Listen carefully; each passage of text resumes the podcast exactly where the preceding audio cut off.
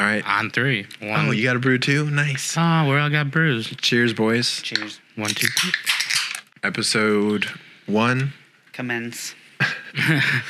Untied Entertainment. We're blasting Cheers. off. Cheers, cheers. We're each going to get three stances or three different answers to whatever question or statement it is on that episode. So the question of the episode is best slash worst way to spend your $600 stimulus checks Right. Yeah. from the government. Shout out. Yeah. Thanks for the money. Thanks for the eighteen hundred dollars in a year. It's okay. Speaking of the government, you can hear them sirening past us. True. So each of us have th- we have more than three answers, but we have to. Wait, we it- have more than three answers? I do. Okay. We're supposed. Do you I have mean, more than three answers? I could come up with it. So- I can come up with. It It might not be good, but I have more than three answers because we're gonna give our three, our top three answers, and then the rest are just for kicks. right. All right. All right. So. but uh, huge disclaimer for anyone that's listening to this: fuck you if you think that we should say save it or pay off debt. All right. Yeah, Fuck we. you. No, we're, that's not the point. That's not the name of the game. Well, it's No. not fuck you, but like we hear you. Like, Yeah. we get it. There's better. Like these aren't real answers, though they could be. yeah. You do. You can They're my definitely. real You can do whatever the hell you They're want with your own money. yeah. It's your money, man. Live your life. All right. Um.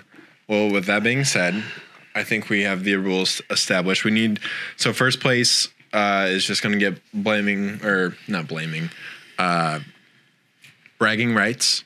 Second place, you know, you're not First first. loser. Yeah. Good to go. Yeah. Third, I think third, last every single time should have some sort of punishment. Right. Some sort of. Yeah. We can come up with it. yeah. We'll, we'll every figure time. that out. Yeah. Let's figure it out right now. All right. Um. So we're talking about six hundred dollars. We're talking about money. We're talking about Embarrassment. yeah. Torture. So in my head, and I'm like I was like at first we should go easy on each other, but I think Right for this gate. for this first loss, one of us has to go on a street corner and play some kind of musical instrument until you're given six dollars. All right. Six bucks. That could it could literally happen in the first ten minutes. Do you not remember us hacky sacking on the corner? Yes. For an hour. Yes. You know, but we didn't have we, we, we got didn't have a avoided. bucket or anything. We got avoided. We got a real avoided. But all right, no, because I Can have- we cut I- to that time lapse? I have that one instrument. You have a guitar. Have do a- you do you play any instruments? I I have a guitar. At, yeah. So I think I could get six dollars pretty quick. All right. Well, what other punishment? What other ideas? Unless who has a drum set? We could set up a full ass drum set on the corner. I have a drum set. Jefferson, a harmonica. Oh, yeah. on the street corner. I would. I think we could get six bucks. with a harmonica. Especially harmonica. like a mm. Friday night Wrigleyville. Yeah. Or you, Saturday. you wouldn't even have to be any good. You'd just be like, Friday night when the bars. The harmonica. Yeah. Whenever the whenever the whenever the bars do close, we'd go out around that time of closing when everybody's drunk. and we'll either get six dollars or stabbed. Winner winner gets bragging rights. Second place is the first loser, and third place has to go on a street corner. We're obviously we're obviously going to document it um, and play their instrument until they're given six dollars by the public, not Some family sort of- or friends. Some sort of instrument. Yes, any it can literally be a pail drum and two sticks, like whatever you want. Jackson, you're youngest. Maybe you go, I'll go, you go. Do you want to go one at a time and circle through, or do you want to just give all three? one at a time? All right. So top of my list is Elon Musk's flamethrower You son of. a- and the literally my the third overpriced fire extinguisher that they sell with it. all adds up to six hundred dollars. Literally, look at my laptop. I don't want Look to. Look at the first not line. gonna- Dude, I knew it. Literally, it says Elon Musk flamethrower. Okay. You guys are so basic. No, that's. Yeah, I'm, like that was mine. I'm okay with you saying that because, um, Because you have extra. all right, I'm going next, All right, go ahead. so I don't get another one stolen. Okay. Are you ready? I am. I'm ready. It is 3:04 Sunday, January 10th, as we are recording this. The Bears play literally in 35 minutes. With your $600, you can take that money. You can put it on the Bears to win the Super Bowl. Never, never doing it. You can put 600 it, gone. You can put it on the Bears to win the Super Bowl at plus ten thousand. Which, if they do, you have six million dollars. Oof. Okay. Don't worry about taxes; they're not real. That dude, that is like my biggest thing. I wish I understood sports betting way more than I can help you. Yeah. Alright, yeah. My dad's always it. my dad's always like over under da, da, da, da, da, Yeah. and I'm always like, what are you saying? See, your dad is Michael. For you, yeah, it's yeah, like yeah, He just walks around. I'm Sonny in the show. yeah. Sonny. Whatever. mean- Sonny in the show is your full name. Yes. It's on his birth certificate. I checked. Um. Yeah. I mean, you could be a millionaire if Mitch Trubisky turns into Jesus Christ and Michael Jordan at the same time. well, since the Bears are going to lose this game, and that doesn't matter, my number one pick, not number one, one of my picks. Yeah. You ready for it? Yes.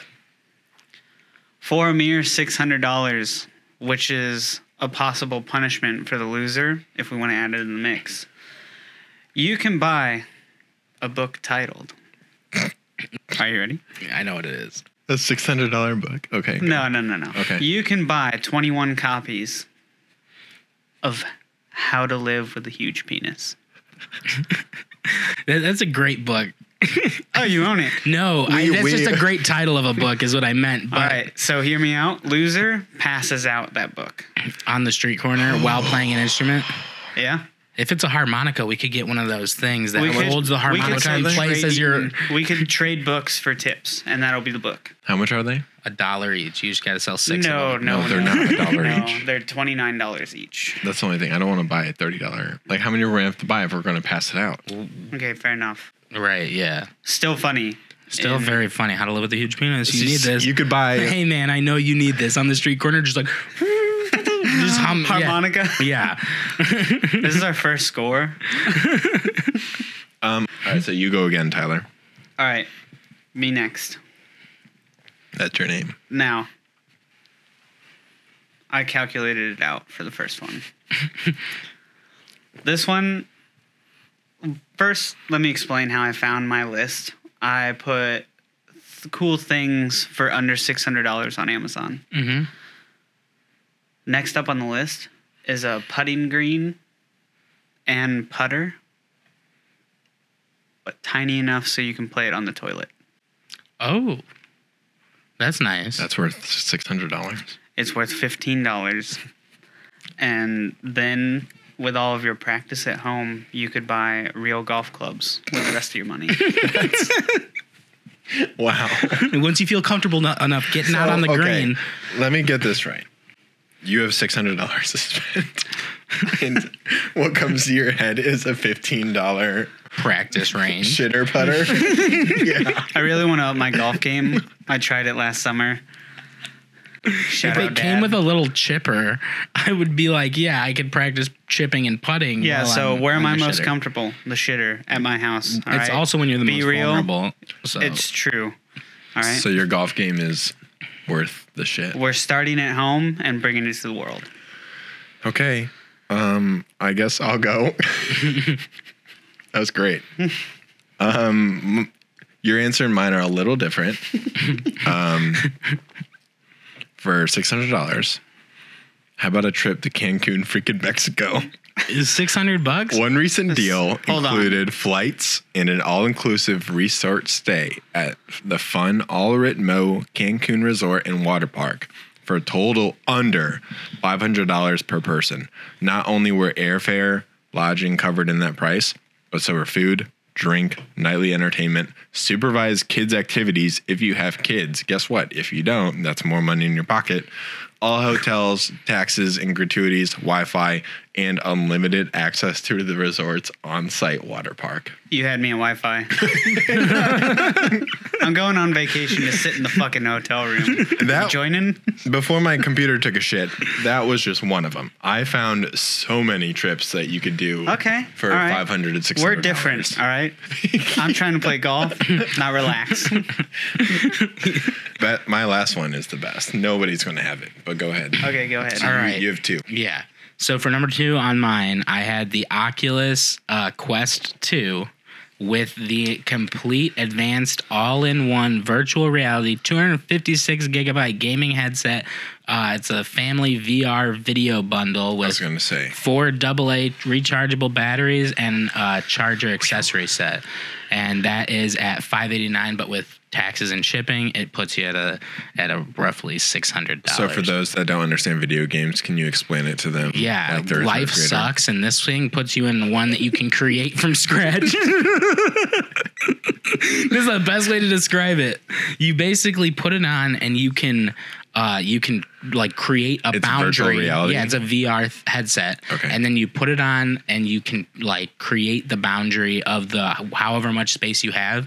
So like uh, as soon as you stick your head out of that space, you can see it turns on the camera on the front of it. You can see outside of it. It is like Have you done VR?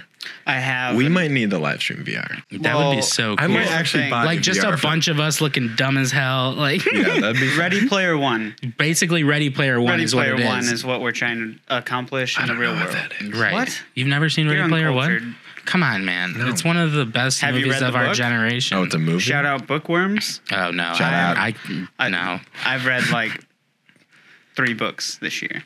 Oh really? Dude, we're, it's like January 10th. Uh, He's like I'm No, a last speeder. year. Sorry. It's like that's really good. I try to forget. It's like I was so proud. All right, so All right. VR gaming. headset with all the accessories, the full package bundle deal for your family and everyone. So That's cool. that six hundred bucks stimulus check. Look Yeah, at that. that's You cool. can create I a would whole new right now. life for six hundred dollars. I would take that right now. Yeah, you never got to leave your house again as long as you're cool with like you know not eating. But uh, for my number three, I had uh, a personal chef for roughly two months Dreams. in Chicago. What? That is Chicago pricing for two months. Uh, it was like anywhere from 300 to 350. Um, so roughly two months. so month? it's it's a, yeah. So three. There's yeah. no way Mm-hmm. Yep.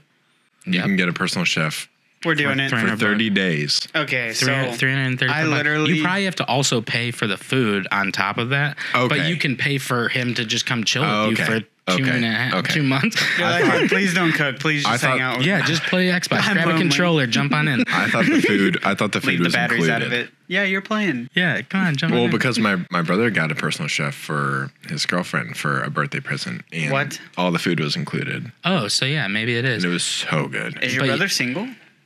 He's not. Oh, so yeah so Shout that was my Bruno. number three was that Are you guys ready for me to bring the house down? oh God. How about the greatest month of your life? Chicago Cubs versus the St. Louis Cardinals, July 10th, day game. Listen, listen, let me finish. Chris Stapleton, ah. July 17th, $130 field standing tickets. Guns N' Roses, July 26th, $250 field standing tickets. Green Day, Fall Out Boy, Weezer, August 15th, $150. I'm already going to that concert. Those three concerts combined equal 529 bucks. You can absolutely find a ticket to a Cardinals Cubs game for under $70 and go.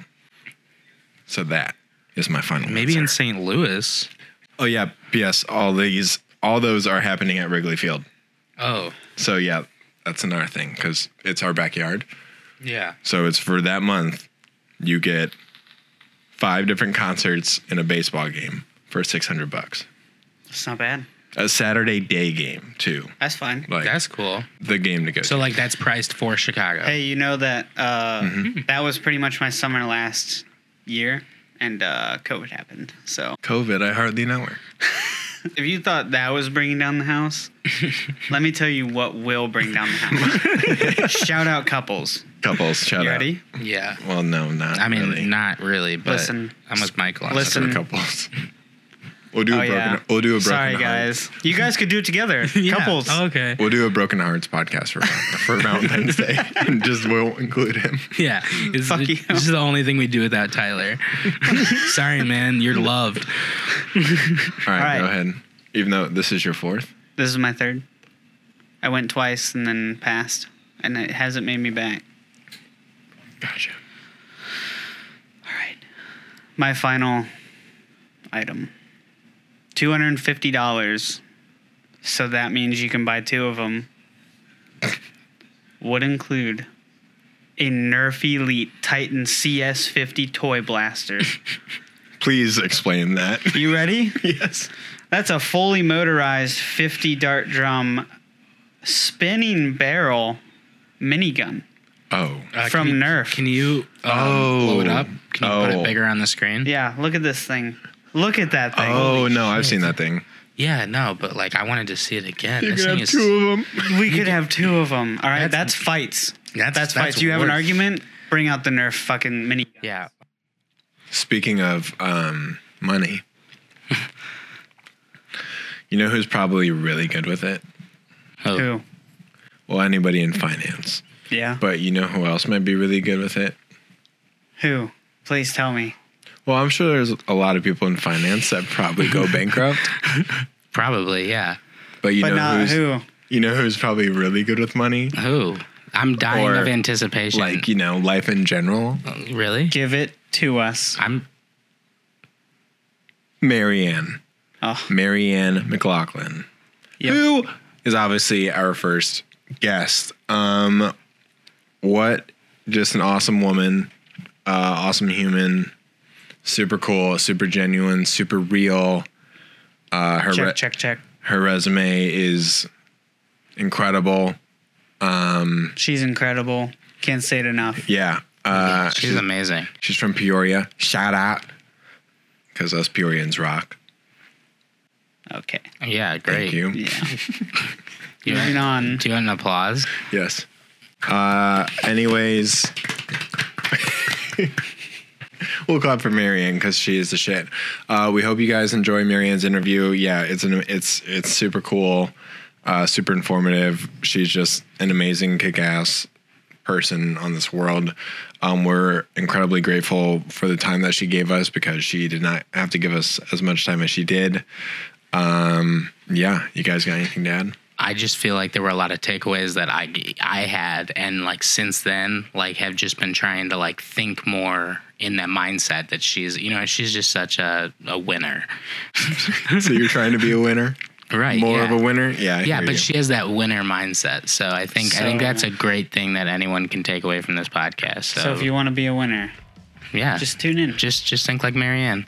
if you are a loser, I guess you can skip our first episode. Don't listen. All right, y'all. That's not what I meant. Enjoy the interview. I mean it. Later. Peace out. Cool. Would you like me to talk? Testing, testing. Is Yeah, this my yeah, regular good, voice? yeah. Okay. Yeah, I was just making sure. Okay. Just- Very yeah. good. Because you want to hear me. I Yeah. Mean, that's kind of why. I'm Right? Yeah. She is the guest. Are we, are we recording? Yeah. Cheers. Mary Ann, Yes. Thank you so much for being here. My pleasure. Cheers. Cheers. Cheers. Cheers. And we are six feet away from each other. Mm-hmm. Yeah. Oh, roughly. It takes all of us. All right. So, um, Mary Ann McLaughlin currently serves as the managing partner. Time out. Mm-hmm. Oh, I said it wrong. It's Yeah. McLaughlin. Yeah. Yeah, he, he you you should have heard how many times he was like McLaughlin, McLaughlin, McLaughlin. He's like sitting in here. I'm like, Not McLaughlin, but it's McLaughlin. yeah, McLaughlin actually is hysterical when people say that. Well, for a comedy themed podcast. one for one. Mary Ann McLaughlin currently serves as a managing partner and co-owner at Butler Street with Mike Jackto, which is a consulting firm that perfects client and talent development. Mary Ann has a bachelor's degree in marketing and psychology from Bradley University, Peoria. Woo-hoo. Yep. Uh, her resume consists of consulting, client retention expertise, coaching executives, 30 plus years in successful sales, sales management, training C-level executive experience, and most obvious, leadership. Currently, she has led Butler Street to becoming recognized as a top 10 leadership development training company. She's a volunteer member of the American Staffing Association Women in Leadership and serves as the foundation chair on the board of St. Joseph Presence Hospital in Chicago. She's also an active mentor with the Professional Women's Club of Chicago. Outside of being an absolute kick-ass businesswoman and volunteer, she runs, which has resulted in four marathons and several triathlons. She is currently setting her goals on qualifying for the Boston Marathon. She's a mother of two, a sister, a wife, but above all else, she will need your thoughts and prayers because she's agreed to be our very first guest. So, Mary Ann, Ouch. right. Yeah, thank, thank you so much for coming on to the show. My pleasure. Okay, so I just have to say, you now went public with my Boston Marathon goal. Right? Yeah. So no going. Thanks. No going, no going back. Yeah, we really locked you into that uh-huh, one. Uh-huh. Well, my brother told me. Yeah. Yeah. Yeah. It's a- I've got. I was. I had gone semi-public. Now it's total public. So Well, technically, this is a recording, so it's not public yet. fair. Um, so to start, I want to go back to Bradley. okay. Um, in Old Peoria. Are you born and raised from Peoria? I am born and raised in Peoria. Okay. Yes. Um, I, you see this koozie I have? I have Jimmy's Bar koozie. Uh, I know the Cruisins. Yes. Oh yeah, yeah. um, so fresh or fresh into college, did you have an idea of where you wanted to go career wise? Kind of take me back to like your mentality of get going into college because like everybody has their own reason Yeah. to go or not to go. So like kind of yeah, take us back there and what what your mentality was. Okay, this might surprise you. My um, mentality as a senior in high school was to get married and have babies. Wow. I had no desire to go to college. I went uh, to Manual High School, so you're probably familiar Oh, yeah. with Manual. Yeah. Manual has about 5% of the students that go on to some higher education. So it was like not a thing. It was home ec and wood shop and that kind of stuff. And I had a long term boyfriend, and that's just kind of what I thought my next step was going to be. And my actual, one of my teachers and counselors said, uh, no, you're going to college. Oh wow. Yes. They kind of. They did. They said, you know, what are you thinking here? Because I was in, I was in the advanced classes, and my brother, just as a side note, we can talk about him later, is a rocket scientist Wow. who's just a year older than me. Yeah, literally, that's his. I mean, he's brilliant. Wow. So. I have a tiny bit of those genes, Yeah. you know. So kind of like, yeah, it's in the family. So they were, they were, you know, you have Tim, the rocket scientist, and then me, who's like, I'm just gonna get married. So that didn't compute with most people. So my um, counselor, who I'm forever indebted to, was a Bradley supporter.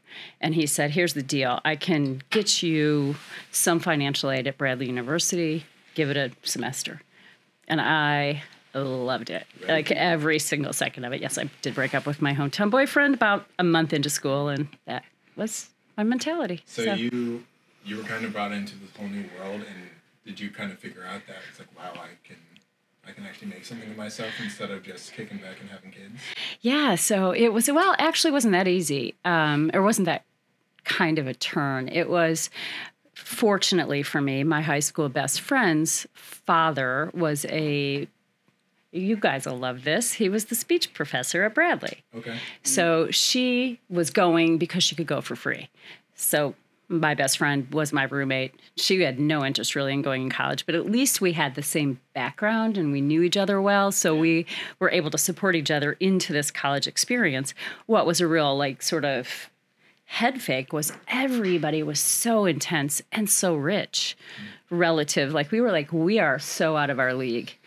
It took a while to be like, I think we can. I think we can make some adjustments here. Okay. okay. Um, what what grade roughly did you figure out like oh career path like this? I have an idea of what I want to do.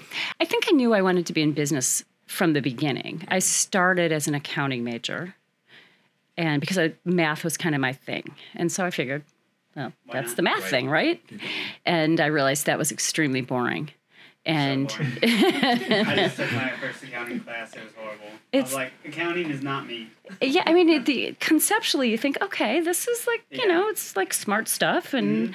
Oh It's yeah, monotonous. dreadful. It's horrible. Mm-hmm. So I took a marketing class and research actually, and I loved it. And um, so I, I I really started to take research and sales classes, and the sales class was actually the one that got me really convinced that that's the direction I wanted to go, because the sales teacher was an IBM salesman, and it was a night class. Oh, okay. So it just was like he was the real deal, and it was fun. And I'm like, okay, now I can do this. Yeah. So, That's super Yeah. cool. That's awesome. Um, it's like I always find that so interesting because, I mean, I was when I was getting out of high school, I had no idea what I wanted to do. I had some scholarships for sports, but I knew if I went to school, I was like, I'm just going to waste my time and my money because I have no idea what I want to do. So, and I was so jealous of everybody in my class that was like, yeah, I'm gonna be this. Like I'm gonna do this, and then I was like, I don't have an answer for you. I have zero idea. Um, so the different routes people take is very interesting to me. Mm-hmm. Um, and then, but I also don't think like college should be so forced as it is right now. Um, go ahead. I'm where I'm completely with you. I have to back you up a second and say, you know, you're you feel like everybody had their act together. It's Yeah. so not true. Right. It's so not true. Like you know, everybody thinks everybody else has their act together. Mm-hmm. So that's one thing. But I completely agree with you. And I, I, I think I suspect that with COVID, this whole like college being the path and this way to go, has to change. Virtual school sucks. I agree completely. Can I can I interject real quick? You're- So, yeah, that's why you guys gave me a mic, uh, so I can interject. Um, yeah, I will agree because I have a very similar like story is where I people were like, "What do you want to do for college?" You know, while I was going through high school, I'd be meeting with counselors, I'd be like, mm, you know, sort of deal, and it just kind of was like. I don't really see any benefit in it because I'd been working every summer with my dad in marketing. Exactly. So I was like, oh, it kind of feels like a waste to go learn marketing. When I've already been, Been, been doing it, and I sit in all these meetings and stuff, and you know, so I I got there, and then they wanted you to dress up and do the whole thing, and I was like, oh, that's not me. Like I'm not like if that's what you like like they wanted me to wear a tie and do these things, and I was like, I'll wear like a t-shirt and a jacket, but like that's it, you know, sort of deal, and kind of kept moving through, and then finally they were like, why don't you just do the communication department? So that's where I found like broadcasting and all that. And then, you know, fast forward to me taking classes at Second City meeting Michael, and here we are. You're welcome.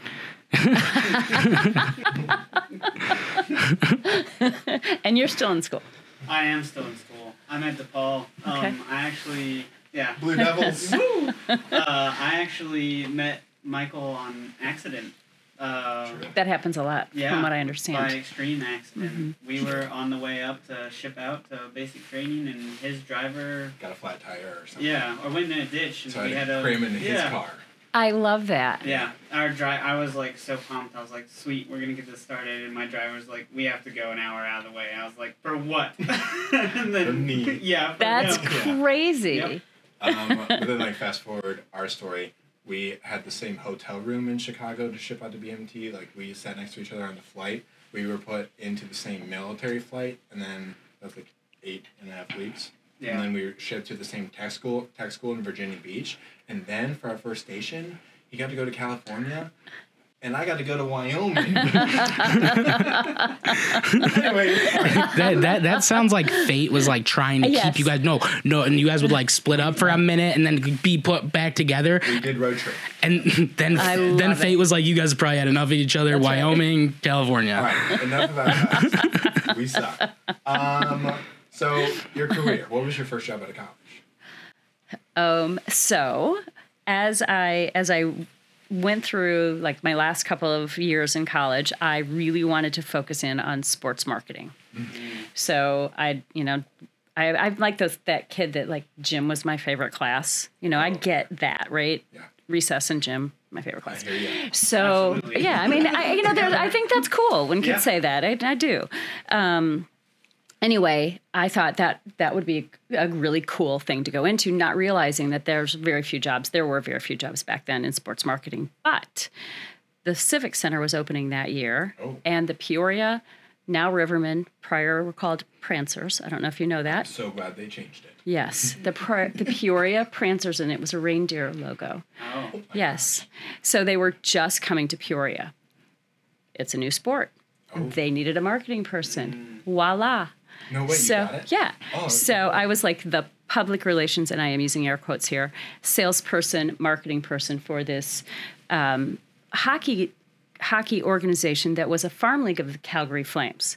So it was really an interesting an interesting time. It was um, it was like a startup, but you had this the Calgary players would come down Right. and or their farm leagues, you know. So they had some of these kids that were really going to be good and we're being well taken care of by the the parent companies, and then the just the scrappy kids that wanted to play, and um, everybody in Peoria was kind of angry about the Civic Center because there was this tax that they didn't get to vote on and hockey. So I'm going att- literally door to door trying to sell program advertising and group tickets and things like that. But I had the best time. It was kind of that good crosswalk between college and real life. Yeah. You know? Getting to put the skills to test. Yes. And it was really like 80 parties a year because there were 80 games a year. Oh, wow. It was like after the games, everybody went out, like our team with the hockey teams and the groupies. And so it was another big party.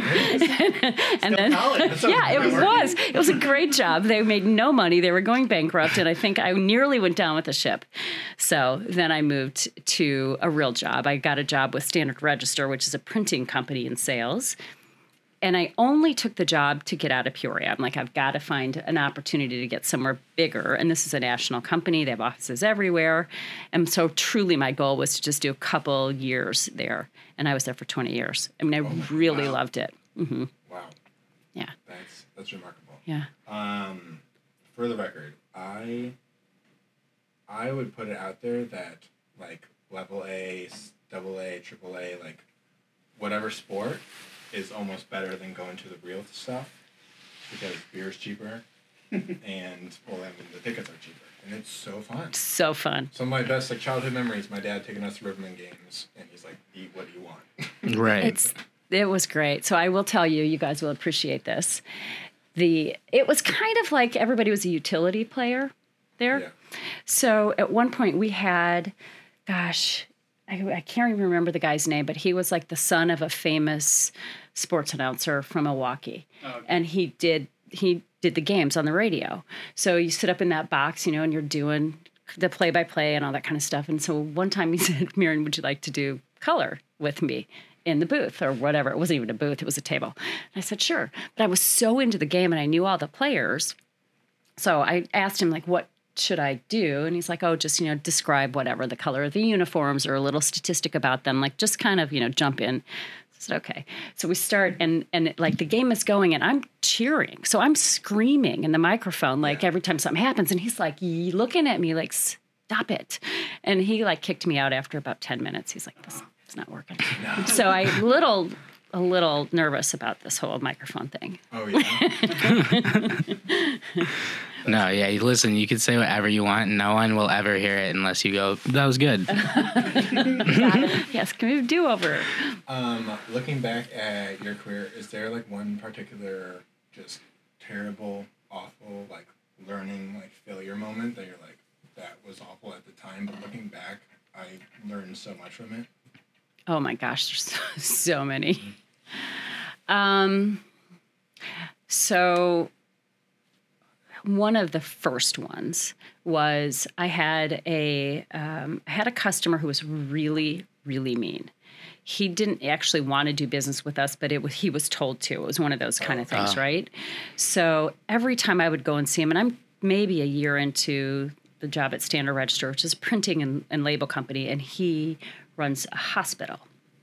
And so he um, he gave me a couple of orders that were needed like immediately. He said, "These I need these in whatever ten days," and they were really, really. It was really hard to make something like that in 10 days. But of course, I was too nervous to tell him that. Mm-hmm. So I said, okay. So I, I mm-hmm. leave and I say, okay, yeah, you know, we'll do it. And then I'm on the phone and I'm begging our plants to get everything done. And they're, they're moving mountains to, to get this done. These are emergency room forms. So I'm thinking they're life or death, right? They're emergency room. The people come to the emergency room, you need the forms. And on the the form is a label. So you go in and it prints out all this information about you. And then they take the labels and they put them on the blood tubes that you take and different things like that, right? So I get a call from our plant that's doing the label portion of it. And they said, Hey, do these labels go on the test tube the long way or around, you know, the circular way? And I was way too afraid to call the guy and ask him. So I just chose something. I just made it up. I'm like, uh, the long way. Why? And they said, well, it makes a difference because they put the blood in a centrifuge thing, which is a thing that circles really, really, really, really fast. And the labels could fly off if we make them the wrong way. Oh. So now I'm too afraid to tell him that I just made it up, right? So I like am just praying that this is all working. So I when the samples came in, so we delivered them, and there's a whole other story behind that. But they got there on time. There was maybe two emergency room forms left when the the box arrived that I ha- actually hand delivered. But I grabbed a sample and I put a label on the test tube the way I told him, mm. and I like watched it and I would put it and like spun it around in water and I did all kinds of things. I actually still have it Oh my god. Oh in my drawer at home to remind me to never do anything that stupid. Because think about it. I mean, if your like blood labels were attached to someone else's, sorry, whoever's listening Yeah. to this, that was a really bad move. Nobody died, and I did choose the right answer. But I learned a huge lesson. Wow. Um, when when did you move to Taylor Communications? so uh, that was Standard Register, actually. Oh, okay. It got purchased by Taylor after I left. Okay. Mm-hmm. But you were an executive there, and I I read that you were an executive there, and you did work, and you had the best team in the industry, and you grew your sales or one your one million dollar client sales from seventeen to two hundred eleven. Yes. That's insane. That's yes. So that's interesting. Um, anything that was on my like LinkedIn or any background that said Standard Register is now says Taylor. So Oh, that's kind of that. So so I, it was Standard Register at the time. Um, and this is actually where I got connected to Mike, and that's how we've been business partners ever since. Gotcha.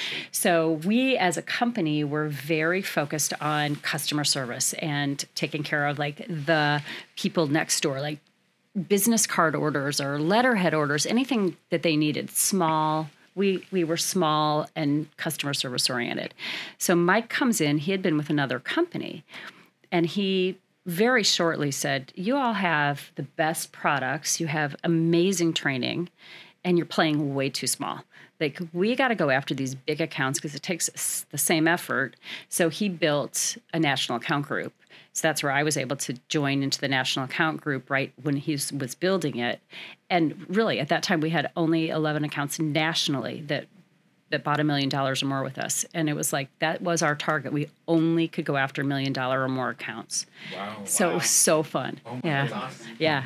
Um, so obviously with like that success, um, you have to work as a team, obviously. Mm-hmm. Uh, so with that team in mind, like what, pretty much in your opinion, what make or breaks like a team pursuing one common goal?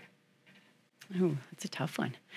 Um, well, pursuing one common goal is the is the secret sauce, right? You have to be able to articulate it, and you have to be able to make sure that everybody agrees to it from a team perspective. Because you can say yes, I'm on, I'm you know I'm on board or I agree, but if the actions don't match, it's pretty pretty obvious right away so I think that's the the most important thing is do we all know where we're going? Do we have a north star, and are we willing to work as a team to get there? Right.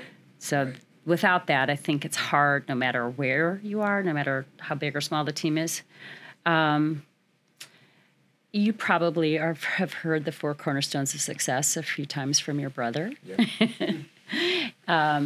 so that to me really sums everything up you know it's it, it the four cornerstones start with the first two are get your mind right it's attitude and personal accountability and you if you don't have the right attitude and if you're not willing to take personal accountability for your failures or for for what you said you were going to do or your role on the team then everything breaks down.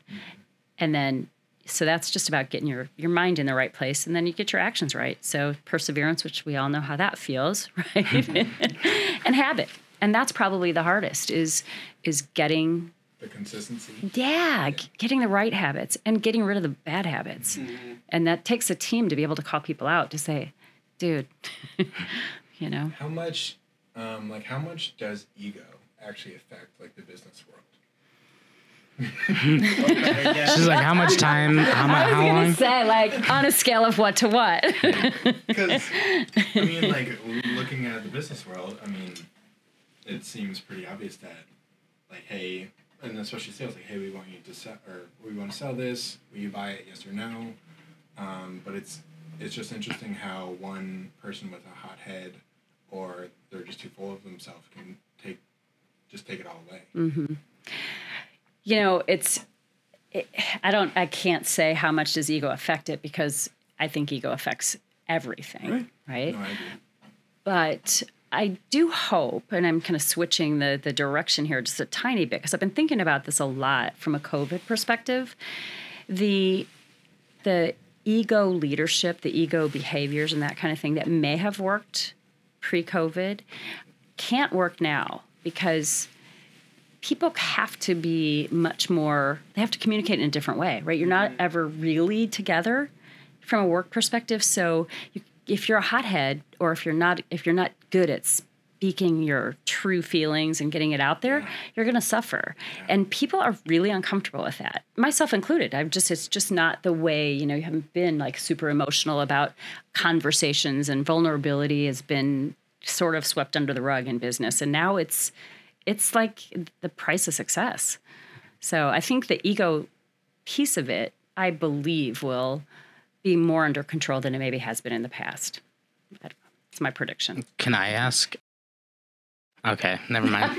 Keep it moving. Um, uh, so, what do you think between authenticity and the and vulnerability? Like, how do you think that those play hand in hand, or do you not think they do? Oh, I think they completely do. Yeah, Absolutely. Uh, you know, they're they're almost the same thing. Because if you truly are your authentic self, then you're going to not be worried about being vulnerable in a situation where you may not know or you may have made a mistake or whatever it might be. right. you know and just even again it kind of goes back to the the vulnerability piece probably pulls in the feelings a little bit more mm-hmm. you know like are you okay because because in my head i always made the connection of like authenticity is kind of what you said where vulnerability was kind of swept under the rug it's like like the vulnerability without the emotions for business you know what i mean? Like mm-hmm. it's kind of like like they made a new thing. They're like we made a new word so we don't got to worry about it. We're just gonna be authentic. Yeah it, it's authentic. Yeah the word's authentic instead of vulnerable. Yeah. Yeah they have to be together or you're really not It's- being authentic. That's yeah. a, a good point. Yeah it'll be it'll be interesting. I don't know did any of you grow up with dads who were like the strong silent type? Oh yeah. no. I My mean dad was pretty obvious about at how he was feeling. right yeah Okay. my dad's a hot he's got a temper a little bit I'm sometimes. I'm not, I'm not saying that but but but like but like uh, like just the fact that like my dad will like he's very I think that's where I learned authenticity from is from my father. And, and not that he's a hothead because like eh, he'll he's just no he's not he's so cool. But he's like he's very for like very like like yeah direct. Like this is how I feel you know what I mean and I'm always just like whoa calm down man like you know what I mean like that's how like I'm like yo be, quit being a hothead go home and thank him Yeah, I know, right? He gave me so much emotional intelligence, and I just can't even grasp it. Yeah, the rest of us have to figure it out. that's Yeah. right it's true um, I want to switch gears a little bit. I want to talk about improv. Okay. Because obviously, Robert Reed, a Second City alumni, you hired him. Um, I'm curious about the first time you saw improv mesh with the business world, and was that the time where like it hit your head like, oh, I can I should bring this into my own company, or did it take a couple of times? Kind of elaborate on how that. yeah that's a, a really good question so actually robert reed came into our company because of you Obviously. did you know that no, I didn't. So I I had worked with Robert's brother, Richard. He was a strategic sales guy in one of my organizations, and I adored him. And I was with your brother. Speaking of Michael's brother, um, and he was telling me that you were interested in improv, and I'm like, I know a guy whose brother is in improv. I've never met him, but like Richard's a great guy, so I just called Richard right then and I said, Hey, you know, my friend's brother wants to meet your friend's brother to talk improv. And he's like, You know, he doesn't do improv anymore, or he isn't. He isn't in Chicago anymore. That's what I thought he was still in Chicago. And he's like, he's moved back to Florida and he started his own company. And I was like, oh, wow. And he said, well, um, I'll send, I'll text you, you know, his phone number. So I called Robert and told him about you. And he's like, oh, happy to help him. I'd love to talk to him. And so I asked him a little bit about what he was doing. He said, Oh, I just started my own company about, I don't know, eight months ago to do improv and these, these, um, he was telling me about his uh, second city that he had done some corporate training, and so he was trying to get that kicked off the ground. He said, "I love the improv stuff. I just I'm not that good at sales. I like that's not my thing." When he was in staffing, he had done recruiting, so he knew sort of our strike zone. We're we're focused on the staffing industry, so he already had staffing background. He's an improv guy. And needed help with sales, and I'm thinking, okay, there's there's probably a connection here, and this was pre-COVID, so it wasn't all about the virtual stuff. So you know, said we're we're always looking for you know additional trainers, and I didn't know whether or not the improv would fit at that point in terms of into what we did, but I thought it'd be a nice add-on. So he's like, I'm in. Like let's you know let's let's have a conversation. So he came to one of our live training sessions, and afterward he said you guys are funny. Like you have funny things in there. Like the part of the training really is enjoyable. I think that that i could add a few improv exercises and really it would fit well and not take away from the content. And so i I just picked up the book Yes and and started to like really understand. You got it, yeah, yes. And I had seen a Harvard Business Review article about leadership training and how many people were using improv, and so I was like, all right, let's do this. Let's let's build it in. And it's been so so great, so great for our training with the customers, or maybe just your overall employees. Like, what's the biggest difference you see improv bring out of people from the business world? Yeah, so I think uh, from from the folks that are being trained, um, they are much faster to be open. Because you know how like it takes a while to warm an audience up and to get them to speak and we're giving them new skills and then asking them to practice practice a voicemail practice being in front of a customer and you know getting an objection. And so he very quickly adds some things in the very front part of the training to make people vulnerable and laugh and be okay with just messing up. Right. And so that really did help a lot of just give that comfort to people to be able to do it but still keep the tension high enough that they're learning you know mm-hmm. like so that from a learner perspective was great the customers i think also were it's just different it's so unique you know people go to sales training and leadership training and all kinds of training, and you don't get that kind of enjoyment. It's not, you know, it's just absolutely so different. The, the, leadership classes I've taken are like, all right, everybody sit down in this auditorium. We're gonna click through this PowerPoint. yeah, it's horrible. It's, so yeah. I, I'm very interested in this because I know improv people. I don't do it myself, and then um, I'm very interested in the business world. So hearing it sounds very interesting. I'm I'm intrigued. Have you have you ever done uh, Tony Robbins? I I've done his uh, virtual comeback challenge. Oh, okay. Yes. So I got a chance through. We did it like a team building thing through the company, uh, and it was uh, out in Schaumburg. It was one of the coolest things, and you're like so pumped up, and you're like, and it was like the fire walk, and they were like, like getting you pumped up for like 12 hours. It's just like like dancing to music and you're like, what? And they're like, you can do whatever you want. they're like, you just gotta take it. And I'm like, I'm gonna take it. You know, like and it was just like insane.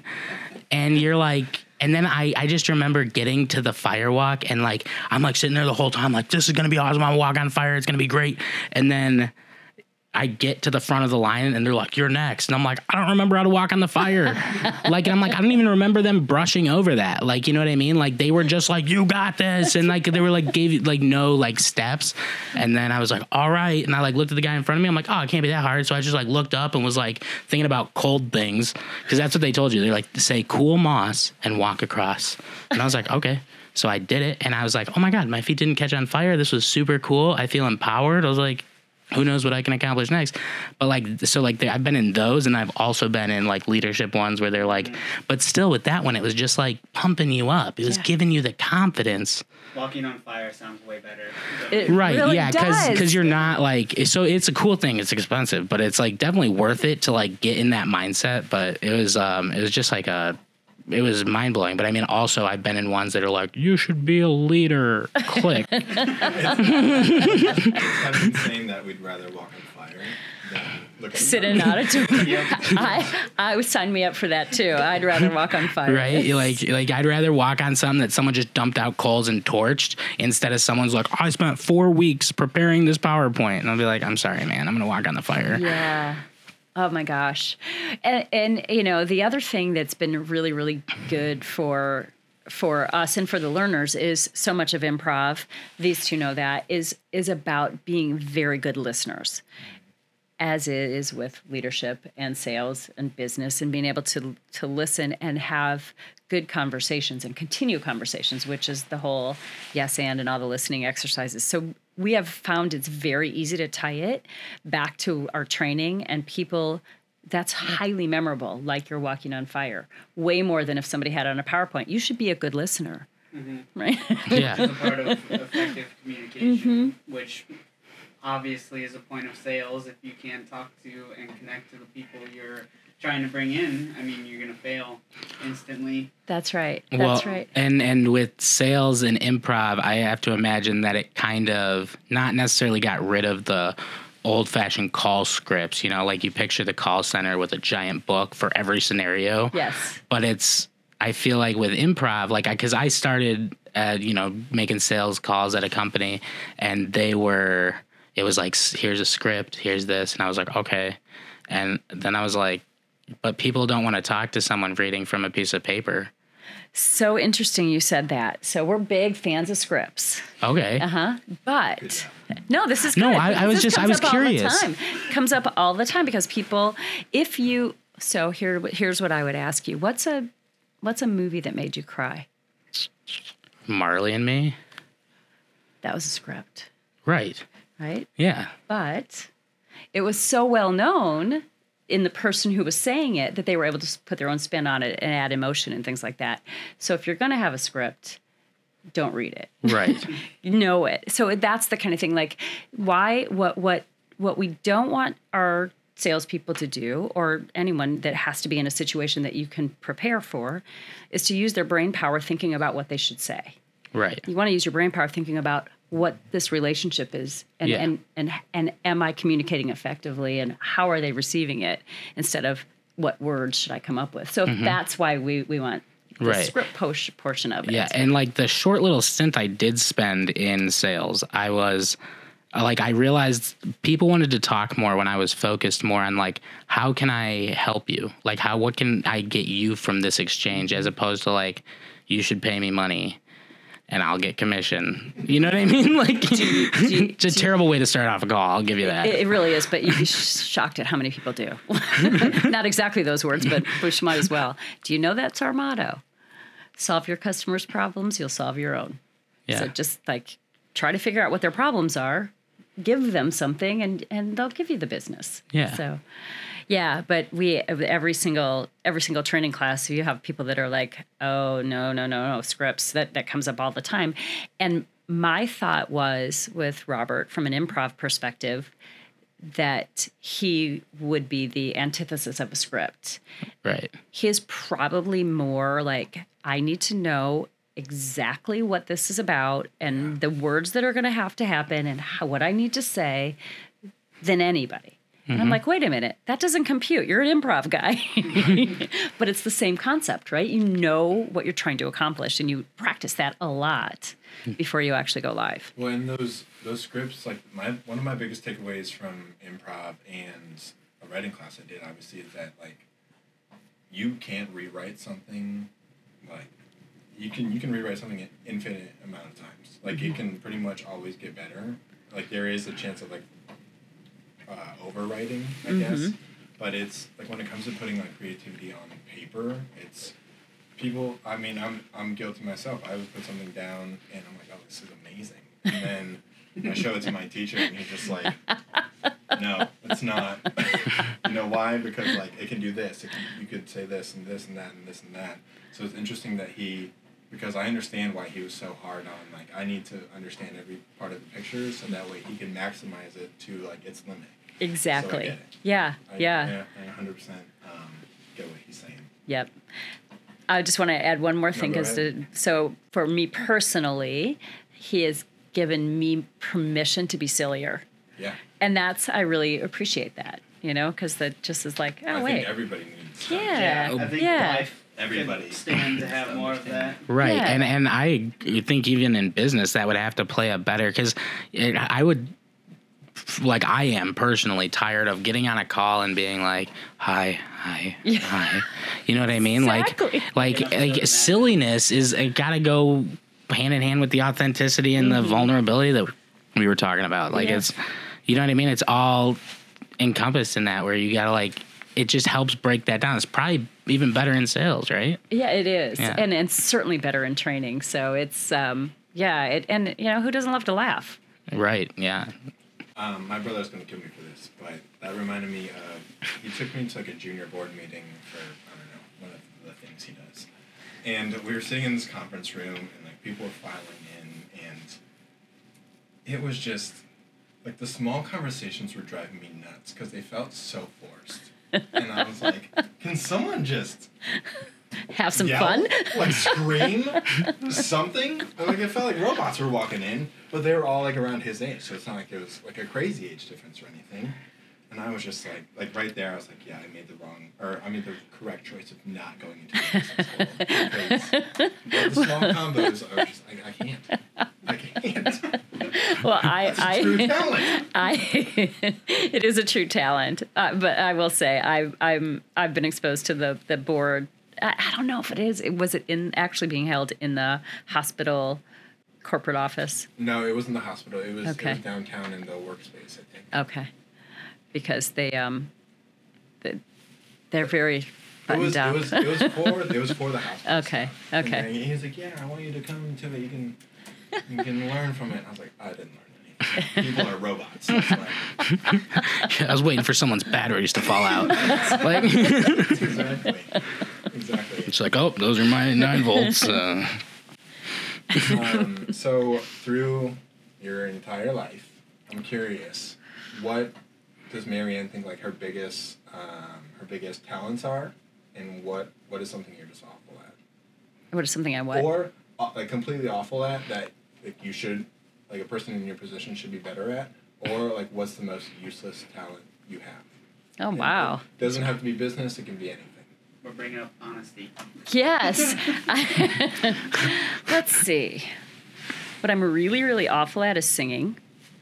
same I mean, but I'm also very competitive, and I believe that anybody can learn anything. So years ago, I had maybe like five years ago, I said to my family, "I think I, I can learn to sing because."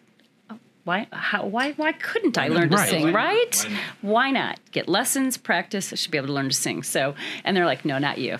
But it's like, it's not, you can't learn to sing. And so that it just became a long running joke until Christmas when I got singing lessons as a Christmas present from my family, which how was excited were you horrified. So I, I ended up going to these singing lessons in a place similar to this. Like I'm like, you know, in the this closet yeah, no, no, like a, just a small you know, place, but it was a living space as well. The woman who was that's teaching me, and I actually was improving, but not to the point where I wanted to get on stage. And at one point, I know I'm taking this story too far, but so at one point, I'm I'm practicing my song, and this Song was- I don't even remember what song it was, but I, I remember the song that I'm going to tell the part of the story about. So, and in comes her next client, and she's like, "Oh, you know, Joe, come on in." And I'm like, "Wait, you're inviting somebody into my singing lesson?" And so she's like, "Joe is, he's like, uh, uh, on plays, and you know, he does like this is his profession, and he's just honing his skill." And so she's like, why don't you guys do a duet? So she sets up like um, the Aladdin song.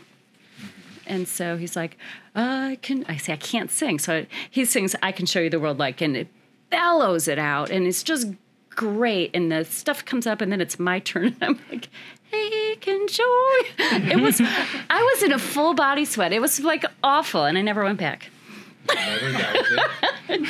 I did karaoke though, just to prove that I can like get through a song, and that was my uh, That's my kind of singing. yeah, How many more berries do we have? Right? Yeah. yeah. No, but I'm glad I did it. But so Well, and and I think uh, with like the whole singing thing, like it it doesn't. I think it just comes down to like the letting yourself fail. You know what I mean? Like in order to learn the skill. No, no, no, no, no. No, you- he's right. I, I'm just saying is right. like like you should know better than anyone. No, I, I, it's it's that and letting yourself be embarrassed. Right. I And, think, and uh, it's like the, that's like I would argue the hardest skill in ever to learn. Mm-hmm. Singing? No, No, like just knowing- being able to like Yeah. fail, but Yeah. like fail with confidence. Yeah. Absolutely. Yeah, I think Brené Brown said that singing is um, second to being naked, that vulnerability. And I couldn't do it. I couldn't even. I would be like, get John out of here.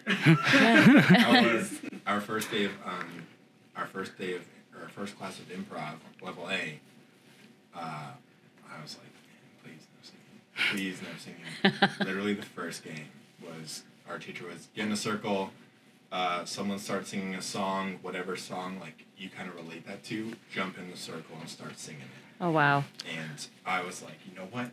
I know I'm gonna be doing this for a while. so I just I forgot the song, but I jumped in and just pretty much spoke loudly and and then followed suit. And it was like it's it's a teaching moment and it's very interesting that you were like, I'm so awful at it, I might as well give it a shot. Mm-hmm. Because I don't I wish more people would do that because I mean, yeah, the lessons you learn from just taking that endless. Yeah, you just learn you learn so much about yourself, and that's exactly what I learned. Man, I am so nervous, Yeah. you know. and there wasn't even anyone around. Like I just, it was like I, yeah, Right. it's crazy. Um, what is? I'm very interested about this. So I want to know the best advice you've ever received, and then I also want to know the worst. Oh, that's such a good question. I should have better answers, like ready to go for that one. The best advice. Um, the best advice I, I ever received probably was from my mother. I grew up between two boys. My brother was 10 months older than me, and my other brother was like 13 months younger. So we were boom, boom, boom. And she said, You can do anything they can do. Don't ever let them think, don't ever think you can't do anything. The, we called them the boys, right? The, the boys can do. And so from four years old, I'm like, Yeah, I can do anything the boys can do. And that was Oh, such great cool. voice. Yeah, that was great advice. Yeah. That's Yeah. super cool. Yeah. What, what about the worst? Worst advice. Where someone said something, you're like, what? I'm sure it was something to do with going out with somebody or something. It always is, isn't it? yeah. you should date him. Um, if you could get the total truth to any question possible, what question would you want answered? wow, that is a f- great question. The total truth to any question what happens after you die? That is World's greatest question. that's uh, literally what I was gonna I was gonna be like if she doesn't say it. I actually just got today in the mail a book called Sum, and it's supposedly well, it's it's supposed to be a great book, but it's 40 short stories about what happens after you die. wow. Yeah. That's awesome. I know. That's really cool. Yeah, not neat. Like just different things to consider. Have you have you started it? It no, I mean literally Oh, came like an hour before I left. I was like, oh, I'm so glad it's here. so I want the total truth. So you're you're obviously an avid reader. Yes. Top top three books, different genres, and like what was your biggest takeaway from them? Wow. Because I hate reading. You hate reading? But I'm starting, like, I, I know it's important, and I know I can learn so much from it. So I'm like, that's pretty much my only reason to do it. I'm like, I can, it'll only benefit me in the long run, Yeah. so just do it, but I just get bored. Okay. Well, I devour books. I will give you some advice. So my like my reading was mostly to help my career Yeah. for the majority of my life. It was like I want to, you know, I love psychology, so anything that has to do with like w- the way the the brain thinks and works those are like my favorites and i they like the neuroplasticity of your brain like how you can change your mind to to change the outcomes of your life Yeah. are life changing for me those are probably the most the most like aha moments that I get out of books like that. But what I didn't do until maybe about 10 years ago was read just random books like novels and throwaway like beach books. I never did that because I felt like, oh, I gotta gotta read books, books, books to make Yeah, me smarter, smarter, yeah. smarter. and those are the best books ever because they're stories. They're not boring, Right. but they give you some really interesting perspectives and language, like words you don't normally use. You know, they don't talk about um, let's take that offline. They don't say things that Right. they say in business, right? They're just different phrases. And I'll find myself reading books and I'm like, well, that's a cool way to say that. You know, just I've never heard anybody sort of phrase something that way. And I don't know. So I, I know I'm not answering your, your No, question no, about you're fine. specific books. I just I It- have no, so many. Boring was a bad word, um, but I, I mean, I guess it's true in my opinion, obviously. But I was reading Tim Ferriss's Tool, Tools of Titans. Yes. And I love it because he pretty much tells you, don't read this like a book. Like, read it for the only people you're interested in, uh, and stuff like that. And so I'm reading it, and then all, all of a sudden I'm like, I want to like actually remember what I'm reading. So I go and get some sticky notes. So like in my Tools of Titans, I just pretty much write down like whoever I'm reading, like my biggest takeaway from it. Oh, that's really so smart. then if I'm like dealt with a scenario in life that one of those refers to, I'm like, what did this person do? do it. So perfect. I love Tim the way Tim Ferriss has put that stuff together because it's like huge cliff notes. Um, Yeah. I, I I would agree that I'm not super like I'm I'm not super going in like I'm gonna read I'm gonna go read like I can read like I can read that is a great statement to make yeah um, This is um, good. but I always uh, like like you said, I always veer more towards like the novels and the things like that. I didn't necessarily get into the ones that were gonna help benefit. Like I'll if someone recommends it to me, but I've never gone out and been like, I need to learn a skill. Let me find a book. I'm always like, let me find a YouTube video or a podcast or like something that'll tell me or like an article. You know, like WikiHow is great. You know, but I mean not for everything, but. Well, I think you you know you're you're you're you learn things differently. Like you remember things differently when you read them versus when you hear them or when you watch them. So I think it just depends on where you you feel like the most relaxed, probably to take in the learning. Right. Are you, are you a hands-on learner, or can you read something and it's in there?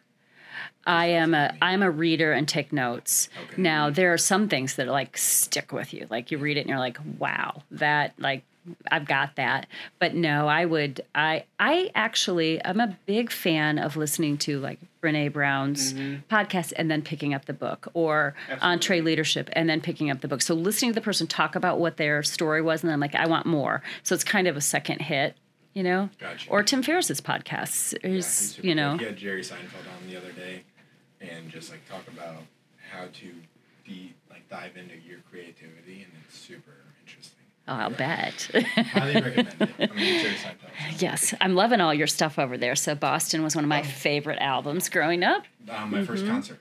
Really? My favorite band. Yeah, Yeah. I love it. I enjoy it a lot. I, I don't think it's my favorite, and I've never seen them in concert. Okay. So that's all I can add to it. okay, but you're just like, okay, you they're cool. I, I, yes, yeah. I, we that was played constantly, constantly, constantly. So, what was your first concert? REO Speedwagon. Oh, That's a good one. Yeah, it was great. yep. Um, I think mine was Alan Jackson, but I was really young. So my parents were like, we'll take him to a country concert. To say we took him to a concert. Uh-huh. You know, so they took me there. And like, and not that I, you know, I grew up in Indiana. So I, you know, country music's everywhere. Um, and I was like, you know, this is awesome. And then I saw, but like, it was just like it, my first like big concert concert. Like was probably ACDC, and that was at Wrigley Field. Wow. Yeah, it was like my first one that I like. I'm always like, I don't want to tell people Alan Jackson. so I'm always like ACDC. just- I know, Yeah, I know, but I'm so authentic. Right. Honestly, Yeah, thank you so much. okay, your so mine was Engelbert Humperdinck. Don't know how to segue that. um, it was actually Diana Ross. Oh, So yeah, so uh, again, being from Peoria, pre Civic Center, and going to Bradley, that wasn't like a big concert venue really ever around. So she was one of the first early concerts there. So wow. yeah, Um, so speaking of music, um, who would perform at your Super Bowl halftime show, and then what message would you want them to send? who would perform at my Super Bowl halftime show? Gosh. Like no scheduling conflicts. We can get them. Like okay, anyone. no ma- uh, anyone. They Yeah. can even be dead. yeah, we'll we'll bring them back from the dead. Yeah. Best food I've ever been in. This is not it, but it's not making it easier. It's making it harder. It's like if anybody, Yeah, we're really expanding ever. the search. Gosh, because I'm thinking they have to like they have to sing and dance, and they have to be loved by all. That's a very like you know we're we're limiting now. Yeah. Like, But, we- but this is But your this is Super your Bowl. Super Bowl. Yeah, like but no one needs to Oh. like him but you. About anybody else. Oh, This okay. is your Super Bowl. Okay, so I think my Super Bowl, I would have, I would have Elvis Presley. That's a good one. The king himself. Yeah, Yeah. I think just because they're you're just off the charts talented, right? Yeah. Yeah. Mm-hmm. My my dad's mom, my grandma, was a big, big fan of Elvis. I just it's going to sound awful, but I remember pictures of him at her funeral. Wow, she was that big of a fan. Yes. and see, I like was I wasn't I didn't wasn't a huge fan growing up, but just as you sort of like really take in the talent and the life and all of the the, the different things, and I just think it'd be super entertaining. Have you been to his house in Tennessee? I have not. Oh, you gotta go. Yeah. It's awesome. it's insane. I think that would be really fun. What um what's something you all or you would always pay top top dollar for? Like there's no cutting in it. You always want the best thing of this. I'm so cheap. I'm pretty cheap also. I mean, really. I say I'm smart with my money, but it turns out I ain't kinda cheap. Um, what do I want the best of? You know, I re- honestly don't pay top dollar for anything. Great value. I mean, there's, I, I, you know, like I overpay for a lot of things. Yeah. So don't get me wrong. I like probably, let's say, coats. Like Okay. winter coats, like I, I yeah, they got to be warm and they have to look good, and and that's tough in Chicago. Yeah. So I would pay way more than I probably should for a really nice coat. Interesting. Yeah, Okay. I've been Mm-hmm. coat shopping and I agree. yeah, I'm like, Good. Where are these coats? Um, Chicago is filled with the Canadian goose jackets. yeah. I, I don't have one of those, but I don't either.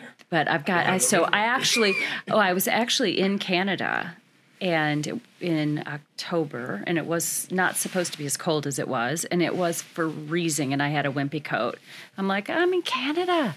They have coats Right. everywhere. Yeah. Gorgeous, big, thick coats, and really inexpensive. Oh. So I didn't have to pay top dollar and get a Canadian goose coat. You heard it here first. You need a winter jacket. That's right. Travel on up there. Plus, it's 25% cheaper. The dollar. Um, is there a word you always misspell?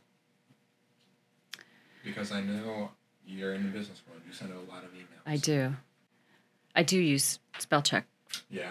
quite regularly. hmm um, so I think I've kind of trained myself on that, but uh, nothing comes to mind. But don't get me wrong, I do misspell things. I just there's nothing that I can think of that I consistently misspell. Gotcha. Do you have one Um, that you know of of mine? Like, does I your was- brother say Mary Ann always misspells? no. Um, I- Because he's looking at me like, you got one, and I know what it is. Well. I, I was just curious because like a woman from like just so much that you've done and how much you know typing, writing, whatever. I was like, I wonder if there's one word that she would just never figure out. Yeah, so there's, I think I u- used to misspell separate a lot. Oh, okay. yes. And so my neighbor is a former teacher librarian, and she has all these little tricks. And she was telling my daughter, she's like, "Oh, you should remember things like you know, separate. There's an A before the R and an A after the R." And so I'm like, note to self. Yeah. So I didn't misspell it after that. So like things like that. Um, going back to your job, um, so you've been in sales pretty much the whole time throughout your career. Is that correct? Yeah, well, I, I was in sales for um, the first probably 20 years of my career. And then I went into sales management. Okay. And then I was the COO of, of uh, well, I built a strategic account organization. So that's really still sales management. Yeah. And then was the COO of supplemental healthcare, so which is a staffing company. Okay. So I um, moved into operations. So I think a real fear for people is like finding something they like and then falling out of love with it, especially if it's a career. So do you think that I mean obviously you've changed jobs a lot throughout Mhm. your career, but was there ever a time you remember just thinking like, "Ah, I don't want to do sales anymore? Never. Never. No, but I didn't want to be in sales as a I, that wasn't like my initial goal. Like I mm-hmm. wanted to be in sports marketing. I mm-hmm. wanted to do the marketing sort of, you know, advertising research, that aspect of it and took the sales job honestly to get out of Peoria. And that's when I was like, wait a minute, this truly is I, I really love it. And and probably the main reason is because it is the great equalizer in Yeah. terms of pay. Mm-hmm. Right? It doesn't matter your how old you are, how young you are, if you're male or female, or what your background or socioeconomic background is. If you're good at it, you can make a ton of money. Yeah. So It kind of just goes off of you're in control more than mm-hmm. something about you holding you down. right, That makes a lot right. of sense. Mm-hmm. I never looked at sales that way. Yeah. Honestly, I've always thought of sales as this monotonous, horrible thing. Yeah. And I feel. I mean, I, Yeah, I think I mean- everybody looks. Or yeah, everybody, absolutely. it's like I mean, there's some people I know that look at business like, oh, how Yeah. could you? I know. Well, so I was telling you, I grew up between two boys. They're both engineers. My older brother, the rocket scientist. My younger brother is a semiconductor chip engineer, and so they we all graduated around the same time. Mm-hmm. And I'm the salesperson, right? Who they think is like, like yeah, the person. Yes. lab, you're doing So yes, exactly. Like we're the engineers building and creating and inventing things, and you and so they they would talk about the sellers in their company that don't know how to sell and give things away, and you know, sales is like the used car salesman sort of mentality. So the dinner table was always a lot of fun for the first maybe two years, but after that, like click into year three, click into year four, I start to make as much money as they are, maybe tiny bit more, and they're like, wait, hold on, like You're, you're yeah, they're like salespeople should not make as much money as us smart engineers. so, but uh, that kind of is just it was kind of my personality. I think it just I enjoyed it. I enjoyed Yeah. meeting people. What advice would you give to that low twenty year old ish that they're just like, I don't know what the hell I'm supposed to do? One step at a time. Seriously, like it doesn't matter. You don't you are so young. Why do you need to know what you need to do? Like I will tell you this, when I was probably, I don't know, 4 or 5 years into my job, my sales job, I I was at uh 100 plus club, so you know it's a rewards event, and I am playing a golf scramble, and the vice president of sales is in my team, which is kind of a big wig, right? Like my boss's boss's boss. And he says, So, Mary Ann, you know, what do you want to do? Where do you want to be in five years? And I'm like, I don't know. Like, I just probably want to be a VP of whatever. I actually said that. I want to be a VP of whatever. But I didn't know. It, it you know, like Right. people are just too hard on themselves. Like, you shouldn't, you shouldn't have to know. Just go do Um, something. I'm incredibly hard on myself uh, all the time, and I'm guessing you aren't because like I've, the the vibe I get from you is like you, like this sounds awful to say, and I'm not saying that I don't, but like you love who you are and you know who you are. Yeah, I don't know if it's that. Thank you for that. I think it's more maybe there's like this fine line between um, reality and denial. I don't know. but I, I guess I've always had the attitude of why look back? Like, Yeah. you know, every everything happens for a reason. Bad things happen, and guess what? I've lived through them. I'm still here. Like I have lived through my worst days, all of them and I don't really feel like revisiting them, you know. so I, I don't. I, I guess that's what it is. It's like I just I can do anything the boys can do. Just go for it. Thanks, mom. Thanks, Mom. Yeah. Um, all right, final question. I'm very interesting, or very interested in your answer. So, if your life, That's if your life were a book, what would be the title? Thanks, mom. Yeah, if I, you probably would be. I was gonna say. I was say. gonna say uh-huh. um, like you can do because the boys can. Yeah, you can do anything the boys can do. Yeah, I mean that's probably it. That's probably the most life shaping. Like, and I've got a lot of advice from mom that I could put in that book. So, Right. yeah. In, Next goal, write book. is, have you have you been able to mentor, like just well, I mean, obviously you are because of all your volunteer experience, but like just the particular females, like I feel like you have such a good aura of like really being able to grab them and be like, hey, you can do this. Like, you know, has has there been any like circumstances you've had where you've figured out that you have had that impact? Yeah, I think that's probably why I love my job so much and and loved being a sales manager because it's much like being a teacher. Yeah. And you know, teachers that can help shape sort of people's futures and things like that. So, yeah, there's been a there's been a lot of that. I think it took me a while to realize that it that it was happening because I was just me, like I'm just a regular person. And so people are like, "No, you're actually a vice president." People like are a little scared of you. And I'm like, "What? They're scared of me?" But so I think that at, at, it took me a while to realize that and then that was good for me to be a little more intentional about it. I mean, you've obviously put your work or like work you've worked your ass off throughout your career, but does it does it cool to like sit back and look like damn like I've accomplished incredible things and I deserve to be where I am? Would it be bad to say yes?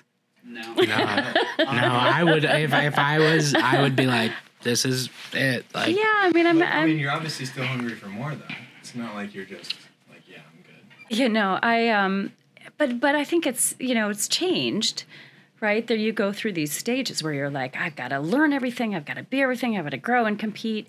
And by the way, as you all probably can tell, the competing part is It's big. it's not gone, but um, but I think just the like my focus on wanting to mentor people is certainly way higher now than it was 20 years ago. So it's just the shift in what I want to accomplish. But no, I'm really happy with what I've accomplished. And if if nothing else, like if they said you have to retire tomorrow because you know whatever, I would. No, I'd find something else to do, but I, I, I wouldn't feel like, oh man, I missed all of my career. Right. right. yeah. All right. You boys have anything else?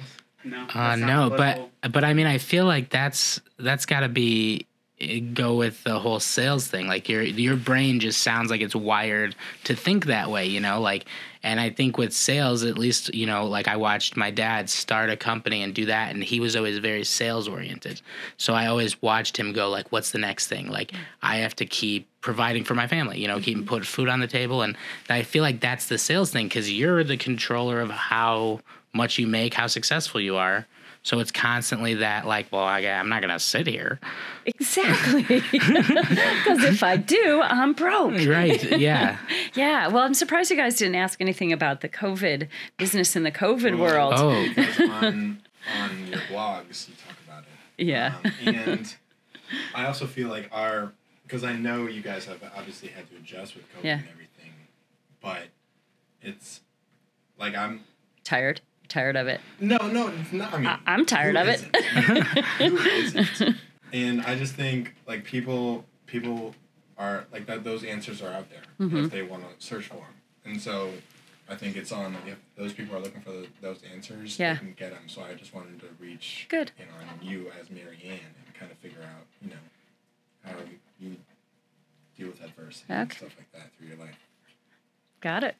But all right, All thank right. you so much Thanks. for coming on. Thank you. My Yeah. This is an pleasure. absolute real quick. Um, What? uh, is there anywhere that you want to like anything you want to promote while you're here? Oh. You mean like, no, that's Like, okay. like, do you have a like a book out that you want to send people to? Do you? You You should write a book if I- you haven't. I just is- assumed you had the way you carry yourself. I'm like she's an author. Yeah, no, it's on my list. That's one of those things that, like, I'm like, I got to get to this. It's on my list. Yeah. Right. New Year's resolution. Yeah. So yeah. yeah. No, thank I just no, wanted to make sure. I appreciate that. Yeah. Yep, all good. Awesome. All right.